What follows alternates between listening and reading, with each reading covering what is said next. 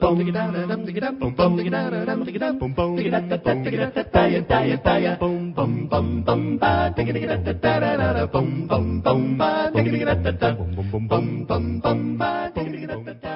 evening, folks, and welcome back on this Saturday, the 11th day of the 11th month, 2023. I'm your host, Mark Hall. Let's start off our look back at the week, not with a look way back at history on this date and an earlier world war, but in fact with World War III. Kind of the next big war.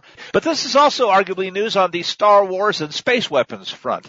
And it comes courtesy of Armstrong Economics, and originally the Sydney Morning Herald, where Martin notes that in what is being called a first, an important step in international warfare, Israel has shot down a ballistic missile in space fired from Yemen. Their aerial missile defense system has shot down a ballistic missile outside of Earth's atmosphere, the first time in warfare history this has taken place in space. This was, it says, an Iranian missile launched from Yemen by the Iran-backed Houthis, who have declared war on Israel. The missile traveled out of the Earth's atmosphere in hopes of avoiding all radar, thus it would be a surprise attack, and flew nearly 1,000 miles, about 1,600 kilometers, over the Arabian Peninsula outside the atmosphere, and then would have turned down, targeting the Israeli port city of Eilat. Says the story from Armstrong Economics, it seems to have ushered in a new level of warfare. Here's another story that deserves a lot more press coverage than you know it's going to get, and if we don't talk about it up front, it probably will disappear completely. The first three pages of that long-missing transgender school shooter, so-called Audrey Hale, and its manifesto has been leaked to the press. Following that March 27 attack and, what else, a gun-free killing zone that left 3 9-year-old school kids and 3 adults dead, until it became not quite so gun-free, of course. Just days before the tranny day of violence scheduled for April Fool's Day. Stephen Crowder was among those that reviewed the manifesto, going through it line by line. Some of the highlights of what the author itself called the Death Day Manifesto included targeting, quote, crackers with white privileges. I want to kill all you little crackers, it says. I hope I have a high death count, said another comment. I'm ready. I hope my victims aren't. I guess he, she, it knew that was a great bet. Well, it lasted anyway until the 2 cops showed up and took her out in a school gun-free killing zone. But the thing that I think is most interesting is how quickly Facebook moved to make sure that nobody finds anything more about what was really going on there because, you know, we have a narrative to sell. As Zero Hedge's 11:30 Eastern update put it, to the surprise of absolutely no one, Facebook, they spelled it wrong, immediately censored the Nashville shooter's manifesto. And surprise, you can see what happens now when things don't fit the white supremacist narrative, can't you? No wonder the FBI tries so hard to cover all this up. That manifesto continues the story, which one official described as astronomically dangerous, and you got to wonder to whose agenda, was originally set to be released back in May until the Nashville PD reversed course and mysteriously said, no, it'll just be released soon. And you know what that means? With the FBI on the job, you may live to see it, or maybe your grandkids will. 1 week after the stonewalling began, the National Police Association joined the Metro Government of Nashville and Davidson County in suing for all the records related to that March 27 shooting at the Covenant School in Nashville, saying they've asked for any manifestos, emails, and other communications relating to the case. It was the second lawsuit filed over the shooting. Here's another no surprise. The FBI also denied a request for Hale's manifesto, telling the Epoch Times that U.S. code exempts from disclosure any records or information compiled for law enforcement that could, quote, reasonably be expected to interfere with enforcement proceedings, unquote. And they don't say it, but I think it's worth pointing out, or the narrative that is going to replace actual investigation. What Zero Hedge does tell us is that these so-called enforcement proceedings weren't cited in the letter, and it's also unclear what they might be in reference to, given that the single lone gunman suspect, Audrey Elizabeth Hale, died at the scene after good guys with guns showed up. And for now, at least, no word on when or if the rest will ever be released. So don't hold your breath as to which SSRIs this lone gunman shooter might have been on or how much testosterone he or she was taking. Next, we turn to a different front in the war on things Big Brother doesn't want you to see or hear or know about. Dinesh D'Souza's new movie, Police State, has been released. Says the Gateway Pundit's coverage, the Biden regime's brutal and unprecedented political persecution of ordinary Americans was released at theaters around the United States last week. Dinesh D'Souza also took his film to Mar-a-Lago for a premiere at President Trump's home. But the headline has to do with the police state itself and its attack on the movie. Newsweek reported on the incident, saying that D'Souza notes he's run into several odd problems in the distribution and marketing of the film, which he says has thus far played for 2 nights at mostly sold-out theaters, made about $1.5 million. But he accused the Financial Crimes Enforcement Network, SIC, of the U.S. Department of the Treasury of intercepting a $106,000 payment to Salem Media to purchase ads for the movie. And I'll say it again, it does seem more and more like Big Brother just doesn't want you to know certain things.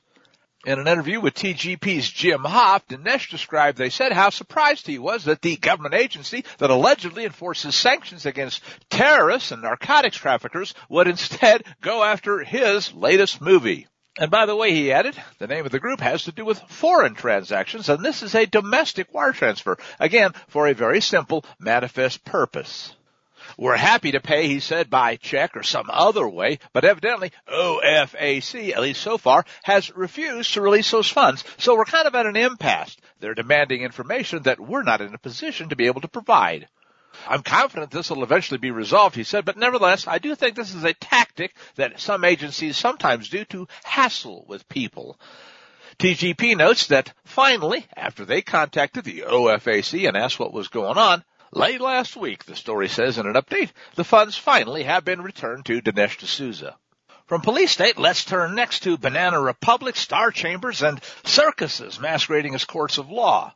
Starting with the infamous Obama mouthpiece, District Judge Tanya Chutkan, and her gag order against President Trump that says, you can say nothing, we can say anything we want, and what are you going to do about it?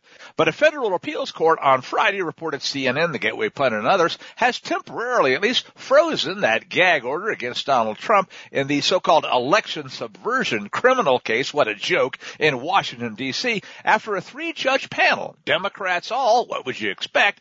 Finally, though, managed to read enough of the law to say, well, we're going to pause that gag order to give them more time to consider that request to also pause the order while his appeal plays out before the court. Maybe if he just says, Mother May I enough. But it gets worse, and the contrast here is kind of striking. There are some other gag orders you're not hearing about. For example, do you remember how there were 82,000 pages of emails that we talked about late last week? The Daily Mail even released it, where Joe Biden has more aliases than Barack Hussein Obama, Barry Sabarko, Barry Sotero, and you name it, a.k.a. Robert L. Peters et al., not counting mob nicknames like the big guy. I guess if you're taking that many bribes and laundering that much money for that many foreign interests, it helps. Anyway, it seems like it's not just the FBI, CIA, and other 3-letter agencies that are carrying water for the scumbag. The National Archives, too, is helping with the cover-up. They're withholding 99.98% of all the Joe Biden alias emails, according to House Oversight Chairman James Comer. This after they previously confirmed through a FOIA request and a response that they found 5,138 email messages and 25 electronic files pertaining to known Joe Biden pseudonym accounts. But after missing the deadline to turn over the requested documents, the National Archives says they located those 82,000, give or take, pages of emails that the then vice president sent or received on 3 separate private pseudonym accounts to conduct illicit business deals with criminals and other foreign officials.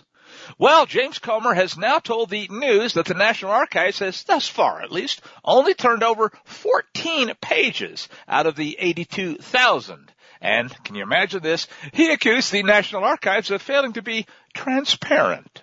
And if this sounds familiar, folks, you may be thinking back to the time when fired FBI Director James Comey and CI Chief Peter Strzok discussed charging Hillary Clinton because, you know, she did commit all kinds of felonies, from arguably influence peddling and bribery to outright treason. But the actual term, as you may recall, was gross negligence, undermining national security. But they changed that wording away from gross negligence, which was a chargeable crime, to extremely careless, which means, hey, you got away with it. To this day, Hillary claims that emails are erased with BleachBit and FBI assistance from her private disk drives and server were mainly about Chelsea Clinton's wedding. Oh, yeah, and maybe a little bit of yoga here and there. Nope, not even so much as a dead list to be seen. And some people can keep confidential documents in their garage, right by their prize Corvette, if you too have the same kind of really good connections with various 3-letter agencies. On the other hand, if you want to make America great again, you'll probably end up in the gulag at a minimum. They'll take away your stuff, and that's only if they don't kill you outright. Which brings us to the circus trial du jour in the center ring. Donald Trump is testifying in New York at the so-called fraud trial, which really is a fraudulent trial, folks. It's just not what they're telling you. And the black-robed scumbag, Arthur Engoron, masquerading as a judge, told the legal team for the president to get that guy under control or else. And some of this, folks, really would be funny if it wasn't so outright Orwellian. Says the Daily Mail's coverage, Donald Trump delivered yet another series of blistering attacks on New York's so-called Attorney General Letitia James and the hanging judge in his fraud trial as the fiery testimony continued on Monday morning. The furious 77-year-old actually elected president singled out the scumbag in the front row of the court. Which scumbag? Yeah, the Attorney General. And accused her of being what she is, obviously, and he's being kind, I think, a political hack who brought the $250 million fraud case against him with no actual crime and no actual victim in order to help her become first Attorney General and later New York Governor. The former president, who had appeared calm and collected for much of the morning's testimony, became somewhat animated and audibly frustrated as he attacked James and the black-robed scumbag. The frontrunner, says Daily Mail's coverage, in the Republican presidential race and, by the way, in the general election, also pointed at the scumbag behind the bench and berated him for calling Trump a fraud, even though he, quote, didn't know anything about me. Adding, he claims I'm a fraud because I, quote, didn't value my property correctly, said Trump. He's the one who didn't rule my property correctly. Said Trump, the judge's decision to grossly undervalue Mar-a-Lago by a factor of, by his own admission, 2,300%. Trump said, either people are very stupid or there is a fraud. The fraud is on behalf of the court, he said. I'm worth billions of dollars more than the financial statements, he insisted, and anything that would be a little bit off would be non-material. And you're probably aware of this, folks, because it really is a bad joke, and it's one of the great big lies here. The judge claims that Mar-a-Lago is only worth $18 million. Here's one of the lines I think was funny. The black-robed priest of another god who's called Trump a wacko said, this is not a political rally, unquote. And I can't help but think what he was probably saying under his breath was, and if we get our way, you'll never have another one of those as long as any of us live. He threatened to throw the president out of court, saying, I'll excuse him and I'll draw every negative inference that I can. Do you understand, unquote. And I can't help but think everybody that was listening should have said, what difference does it make whether he's there or not? You draw every negative inference, and then you rule on it regardless. And isn't that really what the definition of a circus trial boils down to? You're guilty, boy, and we're going to get that evidence here if we have to make it up. Can anybody even remotely suggest that there's anything, well, even remotely akin to fair and equitable treatment under the law or a Lady Liberty wearing a blindfold? The only blindfolds here are those that won't pay attention to what's going on right before their very eyes. And those so-called scales of justice, folks, are literally being sat on by these pigs there in New York. Oh, yeah, remember George Orwell's pigs from Animal Farm? All animals are equal, but some are more equal than others. Oink, oink. And this would be laughable if it wasn't such a great big stinking lie. Engoron also told Trump lawyer Alina Habba to sit down when she insisted the court actually should listen to Trump's lengthy answers. No, said the so-called judge, I'm not here to hear what he has to say. I'm here to hear him answer questions, he said. During one of the confrontations, the president muttered, this is a very unfair trial, very, very, and I hope the public is watching. From there, let's turn to some of the other rings in the circus trial, starting with a piece that appeared originally on MSNBC, so take it with a grain of salt. But Donald Trump, they claim, has claimed that he won all 50 states in the 2020 U.S. election at a Florida event where two of his so-called rivals, and not really, folks, for the Republican presidential primaries, they're barely even blips on the radar, were booed for suggesting the party should dump the guy who's actually trouncing all the rest of the field before his legal woes catch up with him. Mr. Trump, says MSNBC, faces 91, and I'm going to put one word in here, bogus criminal charges across 4 indictments, 2 of which are related to, if you can believe it, election interference, when in fact it's those that are rigging the elections that are guilty of pre-election interference too. And listen to this. Despite soundly losing the 2020 election, that's my story. Oh, that's my story. And I can't prove it, but that's my story and I'm sticking to it. And let's not forget what Adolf said, folks. You tell a great big whopper of a lie, and you keep telling it, and you keep telling it. And if you get caught, you double down, and eventually people will swallow it. Oh, yeah. The senile basement dweller actually did get more votes than any other actual popular elected Democrat president in American history. So they lie again and again and again. Trump lost the 2020 election soundly to Joe Biden by more than 7 million rigged votes. Again, one more word makes the truth come out. Trump continues to push discredited claims, sick, of widespread election fraud. Somewhere, I can't help but think Adolf Hitler is actually blushing at that one. And referring to his victories in the Republican primaries in the run-up to the 2020 U.S. election, he said, quote, "We won the last time 50 states. Think of it, 50 states. We won every state. We then did great in the election. We got 12 million more votes or so than we got the first time. The whole thing," he said, and folks, this is undeniable, is a lie. The whole election is a lie. Now, I like the comment here from author Vox Day, who says, "I have no doubt whatsoever that Donald Trump's correct, that the discreditors are those who themselves are discredited by their refusal to admit the widespread, obvious, undeniable, statistically impossible," I put a couple of words in there, election fraud. The reason? Donald Trump did, in fact, this is undeniable, get considerably more votes in 2020 than he did in 2016, and there's no way, absolutely no way in this or any other universe, says the author here, that Biden received more votes in Minnesota than Hillary Clinton did in 2016 or Barack Obama in 2012 and 2008. No way whatsoever. And this author, by the way, is from Minnesota. "There's no quantity of mushrooms, DMT, or other hallucinogenics," he continued, "that would render that scenario even remotely imaginable. And no way would anybody believe that the Biden Fuhrer, who never came out of his basement and couldn't draw a crowd big enough to fill a high school broom closet, much less a gymnasium, and now even the blind have realized, yep, really was senile. He's more senile now than he was, and it was pretty awful then, couldn't possibly have gotten 81 million votes. No, he didn't win the U.S. popular vote. He didn't win the election. And as one interesting meme puts it, it's really stupid to compare Biden to Hitler. There follows the famous picture of Biden waving his fists in the air like Adolf did in front of a red background that looks strangely Hitlerian. The point? Hitler was actually elected. Which leads me to what I'm going to call a related story. Courtesy of ABC News, but it's the Gateway Pundit that pointed it out.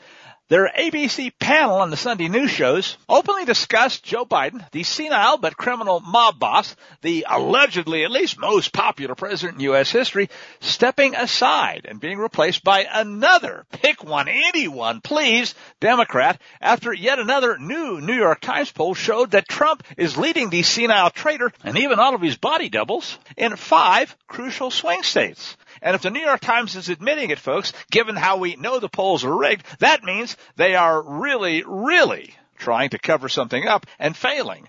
Suggests Christina Layla for TGP, the media has evidently been given the green light to throw Joe Biden in the trash can. He's currently lagging behind Trump in 5 of the 6 most crucial battleground states as the 2024 election approaches, according to new polls that weren't quite rigged enough, it would seem, by the New York Times and Siena College. Turns out Americans just aren't happy with persistent inflation, high gas prices, Bidenomics, wars, rumors of wars, military-aged males invading the southern border, and, of course, the complete destruction of the once-free United States.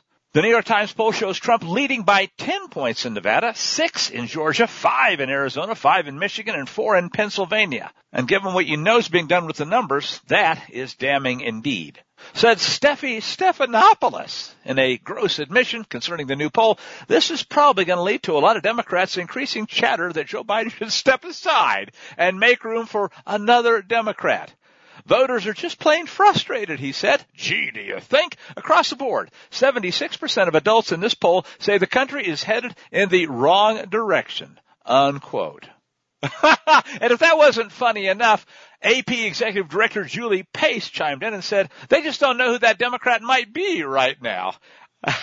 And she added, I don't think people look at Kamala Harris and feel like she is ready, unquote. Unless, of course, you mean ready to turn another trick if she thought that would get her into the, well, Lincoln bedroom, Oval Office, whatever. Folks, this is beyond a joke. It's not funny, but it is, in fact, revealing, certainly even damning. When it comes to news of the destruction of the United States, the increasingly undeniable invasion across the southern border, and all of the things that are fixing to be unleashed against a nation that has failed at being an empire, this story from Zero Hedge has something very deep within it that I think is well worth pointing out.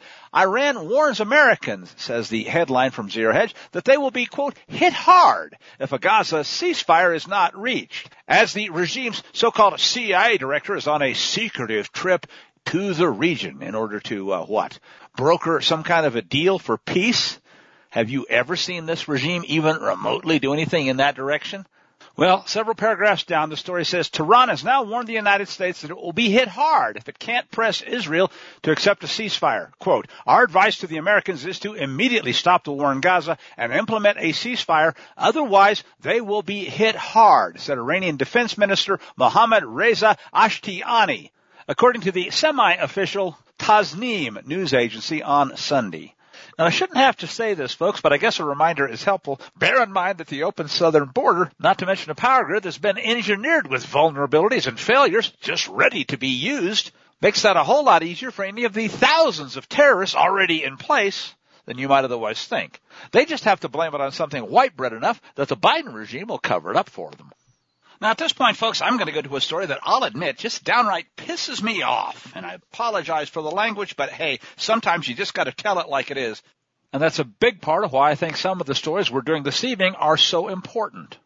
This comes from Keith Griffith, writing for the Daily Mail, and the headline is kind of partly, at least, as irritating as it should be, but wait a second, we'll get to the rest. Major airlines' post-COVID hiring spree, it says, is now thrusting more junior pilots behind the controls of larger planes, raising safety concerns from what they laughably call experts. Yep, says the piece, the post-pandemic surge in major airline hiring has promoted more pilots to the controls of larger planes that they have less experience with, thus raising potential safety concerns, according to industry experts and pilots' unions.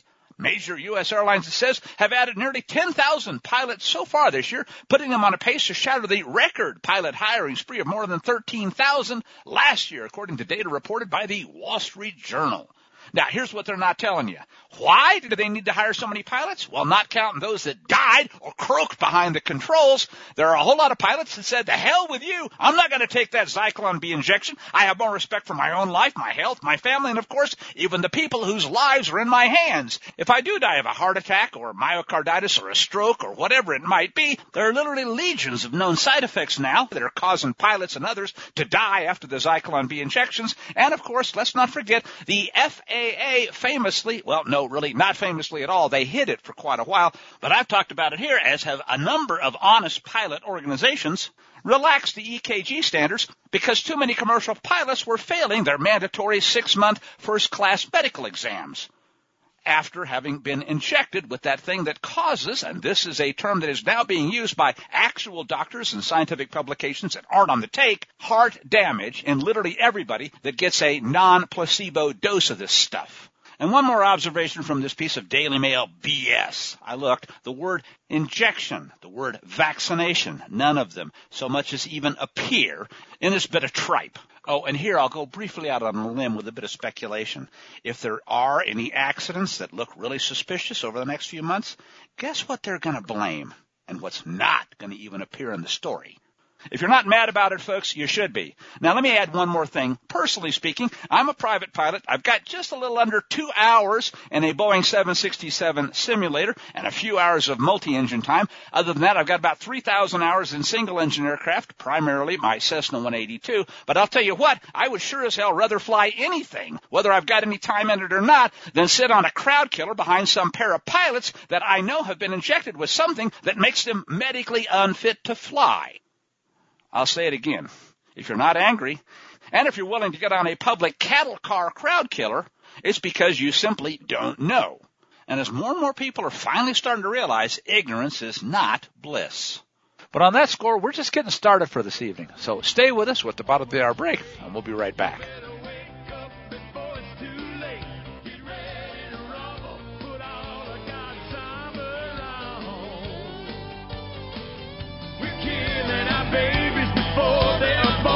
Stand up and be kind and come and sound the alarm. Are you one of God's children? nothing but the devil's hound. Whose side are you on?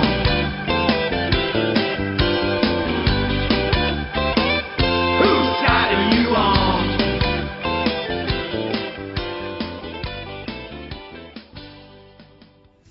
I'm a patriot. Color me red, white, and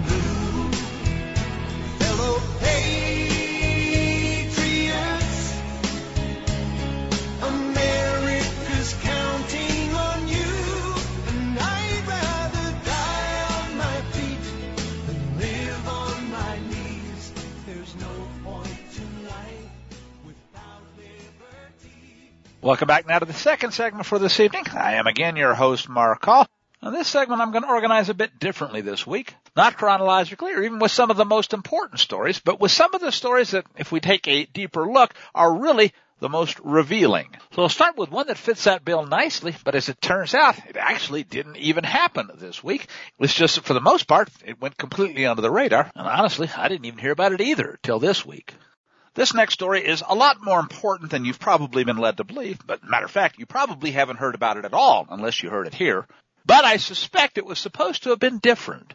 And maybe, I'll also suggest up front, it helps to make the point that false flags which don't turn out exactly as planned are far more revealing than those that do, which again is why you don't hear about them. So with a tip of the hat to Dr. Jeff Price-Stupa, who tipped me off to this one, and some of you may know him. He's been a guest on the Come Out of Her My People show as well as the Torah Teachers Roundtable. And it turns out he was aware of this one because he just happens to live fairly close to the event, and the local coverage at least thought it was worth talking about. And we'll begin with a coverage from the Colorado Sun, which tries to focus on state news. And they had something at the top of the article I thought was kind of interesting. The byline is from staff writer Olivia Prentzel, but they actually note that a lot of this is, quote, original reporting, which means first-hand sources, and they cite other sources as well. So even if there's some spin, it's at least refreshing to know what the sources are. Police believe, says the piece, a man armed with guns, loaded magazines, and bombs, whose body was found inside a woman's restroom at Glenwood Caverns Adventure Park, and that's in the mountain community of Glenwood Springs, for those out of state, over the weekend, had fatally shot himself. The body of the 20-year-old, who was wearing, listen to this carefully, black tactical gear, among a whole lot of other things, we'll talk about that in a second, was discovered by a maintenance crew worker before the park opened on Saturday, said Garfield County Sheriff Lou Valario. And that was the last weekend in October, folks, just before the park normally closes for the season. The man was later identified by the coroner as Diego Barajas Medina. He was armed with, a booga AR-15, as well as a semi-automatic handgun, multiple loaded magazines for both weapons. There was body armor nearby and what appeared to be a ballistic helmet, lots of insignias and so forth that looked like they could be law enforcement, says some of the other local coverage. And it says pipe bombs were found on the floor near the dead man's body, along with fake grenades that were clipped to his belt. Sounds really scary, doesn't it? As a matter of fact, the Denver Compost headline says, extremely lucky, disaster averted, although they don't say why, at Glenwood Caverns. Jeff suggested to me exactly what I probably would have thought if he hadn't pointed the story out to me first. Essentially, he suggested this almost sounds like another one of those Manchurian candidates who, rather than following through with his programming, decided to off himself before that. So let's cut to the chase, and the key quote that appears in some of the stories, but certainly not all of them, and of course most of the stories don't appear in the national news at all. Investigators found, quote, I am not a killer, written in large letters on the bathroom wall in a stall near where Medina's body was found, said the sheriff. Now, folks, doesn't that sound just at least a bit unusual? Said the sheriff to reporters, quote, when I first saw this, it was definitely a realization that this type of danger has come to quiet Glenwood Springs, Colorado, rural Colorado, he said, rural America. And fortunately, for whatever reason, we may never know, although he was very highly prepared, very highly weaponized, he chose not to take advantage of any of that. Unquote. And curiouser and curiouser, said Alice. On the bathroom counter, the story continues, authorities found a law enforcement-style duty belt holding several magazines with an AR-15 placed on top of the belt. The sheriff also said, quote, "It certainly could have caused a devastating impact on this community, potential for many, many people to be killed or injured," he said. And again, here it comes, for whatever reason that we may never know, he chose not to take that path. And we're certainly all breathing a sigh of relief from that, unquote. The Colorado Sun notes that it would have been very challenging to even get first responders to the park, which can attract hundreds of people on any given Saturday in the fall, said Valario, because the adventure park is located high on a mountain above downtown Glenwood Springs, and it requires a gondola for the public to access.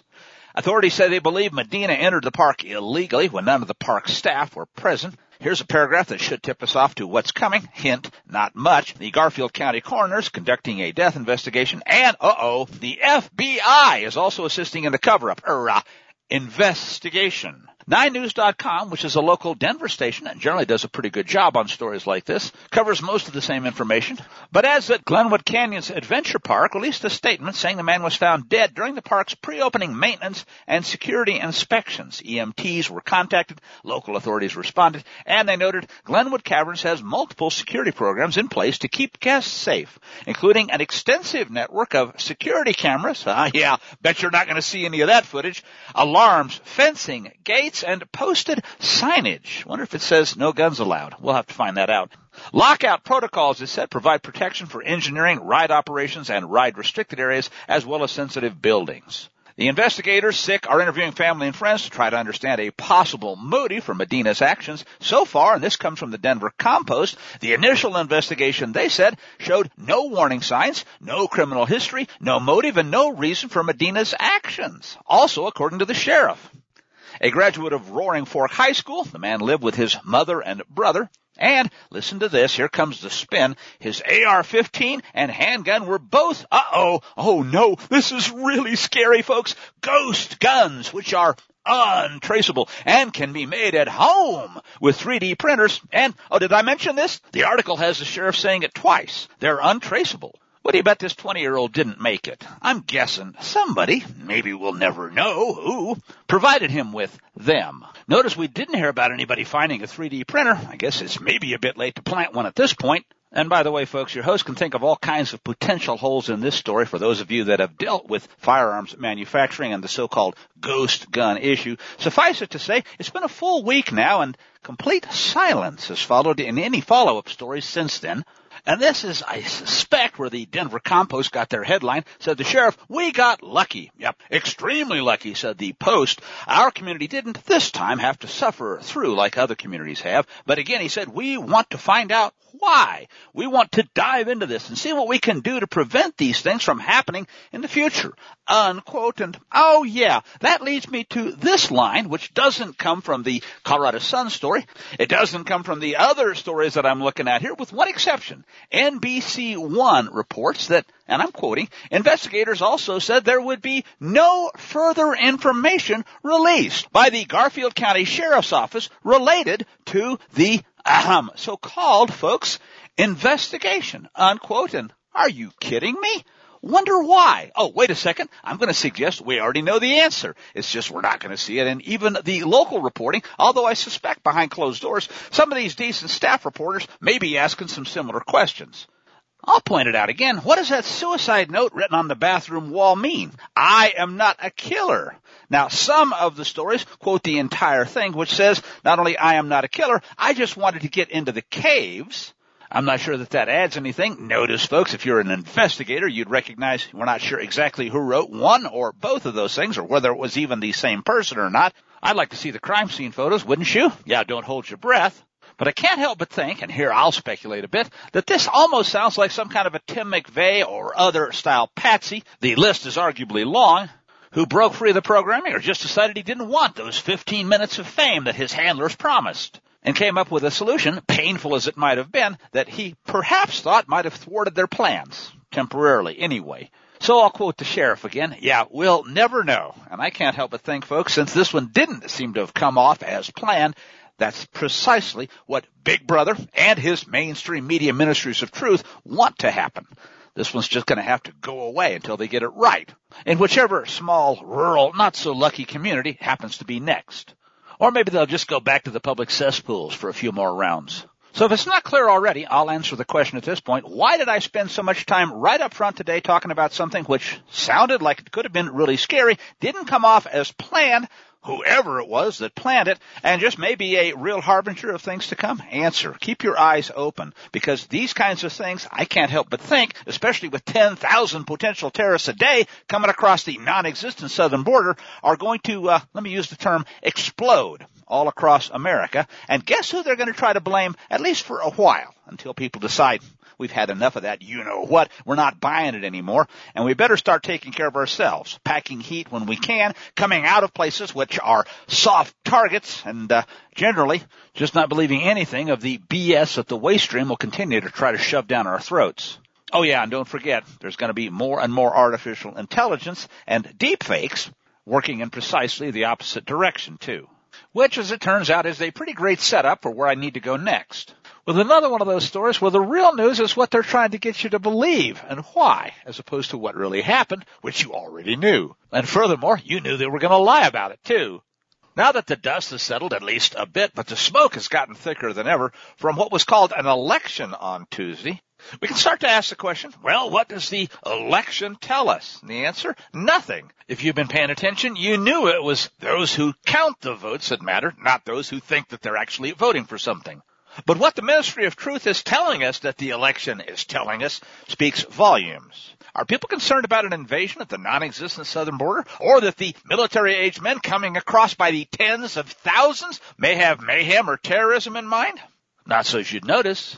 About the biggest debt bubble and imminent largest economic meltdown in human history? Well, it seems they haven't noticed that either.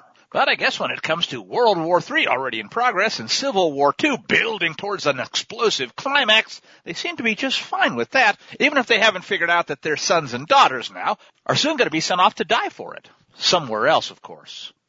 But none of that seems to have really mattered to people who thought their votes were going to go out and fix something, at least anything that needed fixing. Because it was a real good night for Democrats, short of the headlines of all the major waste stream news outlets. And let's do just a brief sample on that score to show you what I'm talking about. Republicans thought, say some of the stories, that they could get voters to flip the socialist Senate and expand their majority in the House of Delegates in Virginia. Oh, so sorry. Well, maybe not really. The Daily Mail headline puts it this way. Glenn Youngkin was stunned in Virginia, it says, as Democrats flip the House and retain control of the Senate. Republican touted as White House candidate, not anymore though, suffers a crushing blow on his home turf as, ready for this? Here's the narrative du jour today. Abortion rights take center stage at the ballot box, or at least those that are talking about who's counting the votes at the ballot box.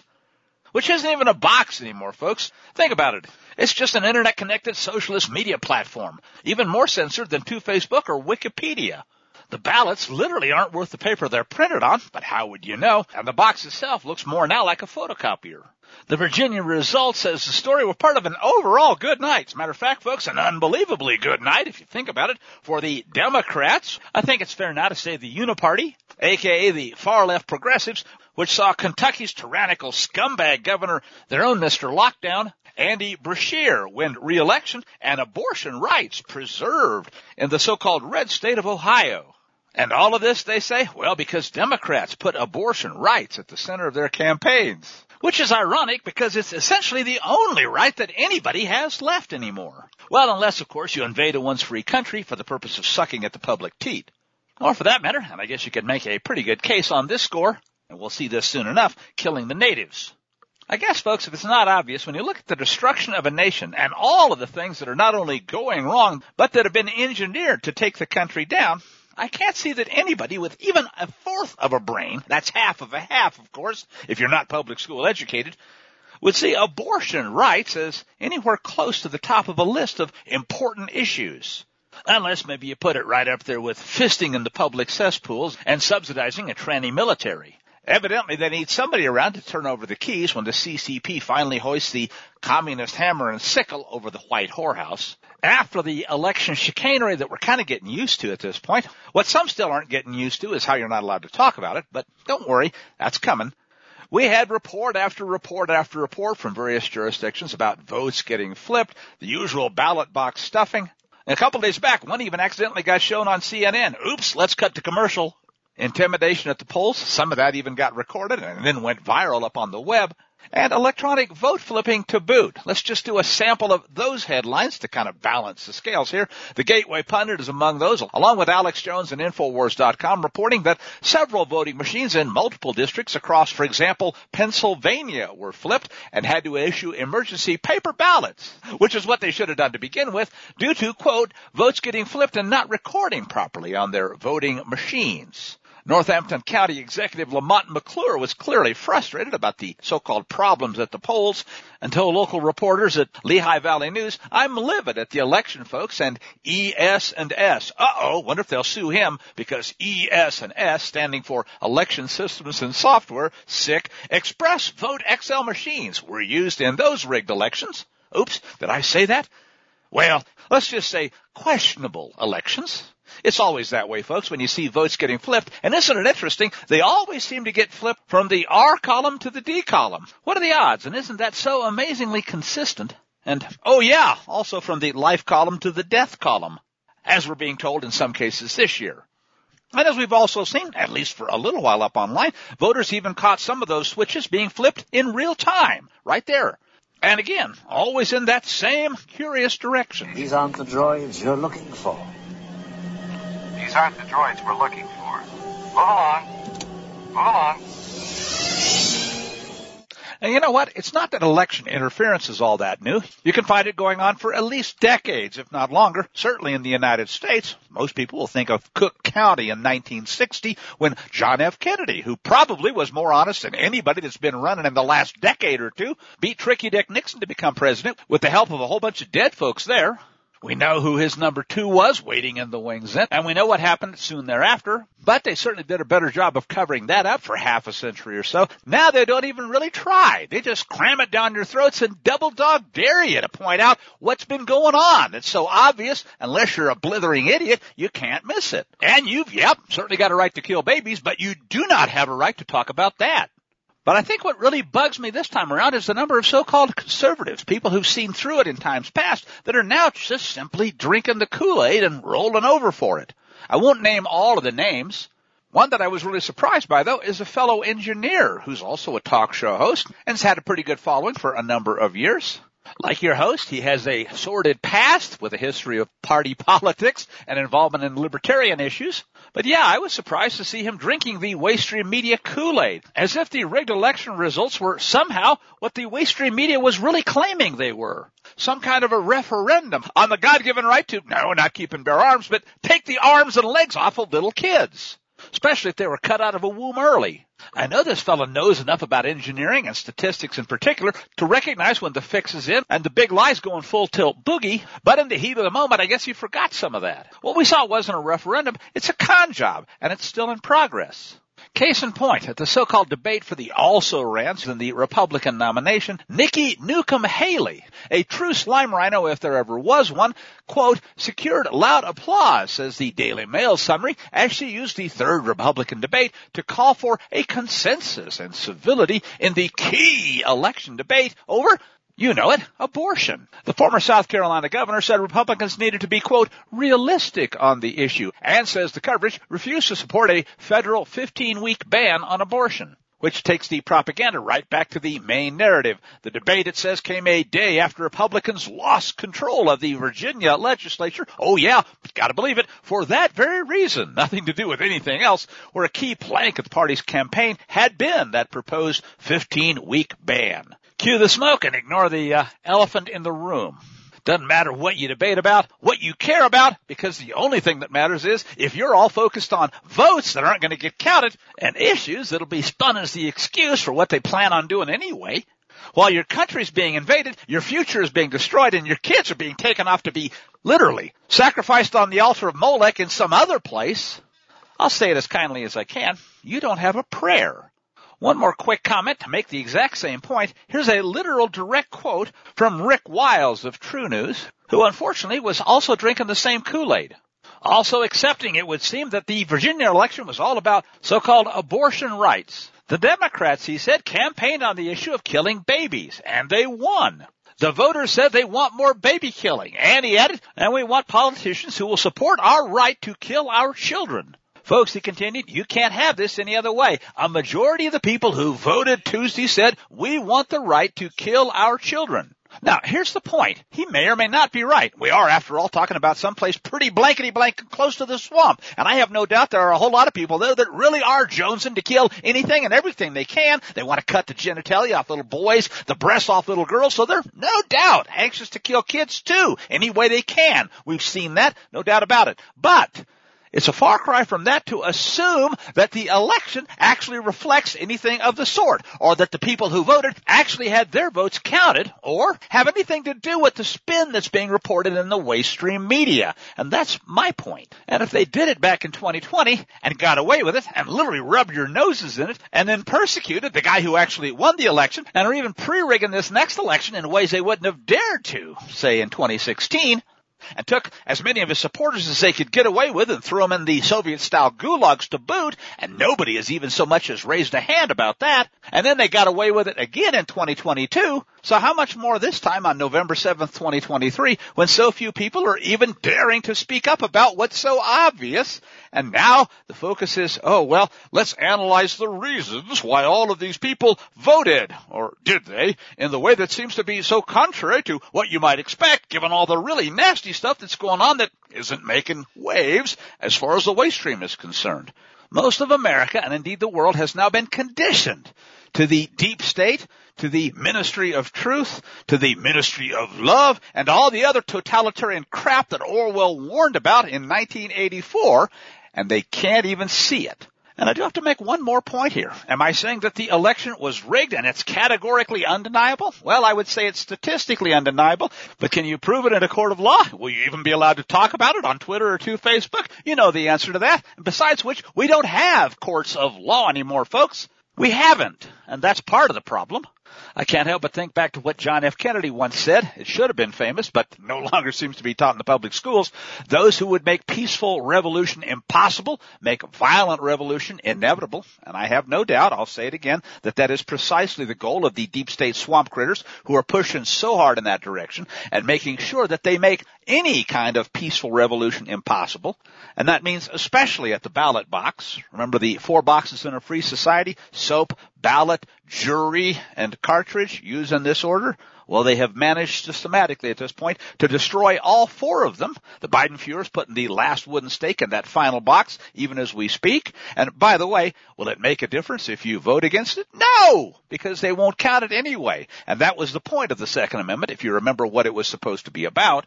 And those four boxes in a free society explicitly make that point. So with all that on the table, what am I really trying to say about the election? Answer. We have known for a long time. We've known since certainly 2020 that this was precisely the path that was going to be taken. Why is anybody even remotely surprised at this? And why are so-called conservatives literally drinking the Kool-Aid and saying, we have to analyze the abortion situation and pay all kinds of attention to the message that the electorate is sending? The electorate isn't going to be allowed to send a message, folks. And this is the other thing that I want to make sure people understand.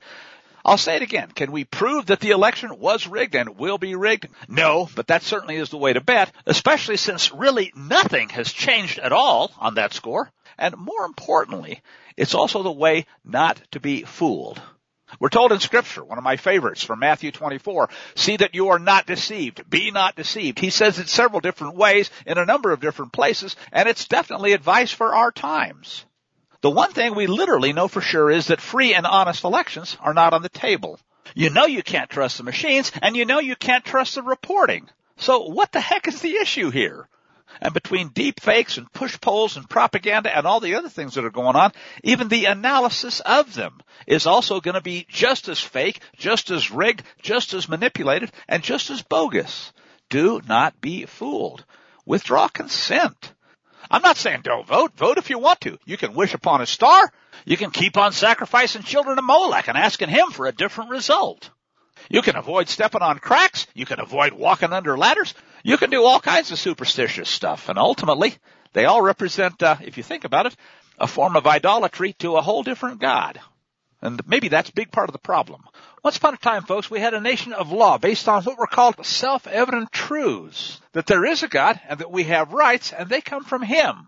Clearly, that's no longer true for whatever form of government has replaced that one. But interestingly, the only rights you still have left under that new set of gods are things that the God of the Bible actually said he hated, or worse.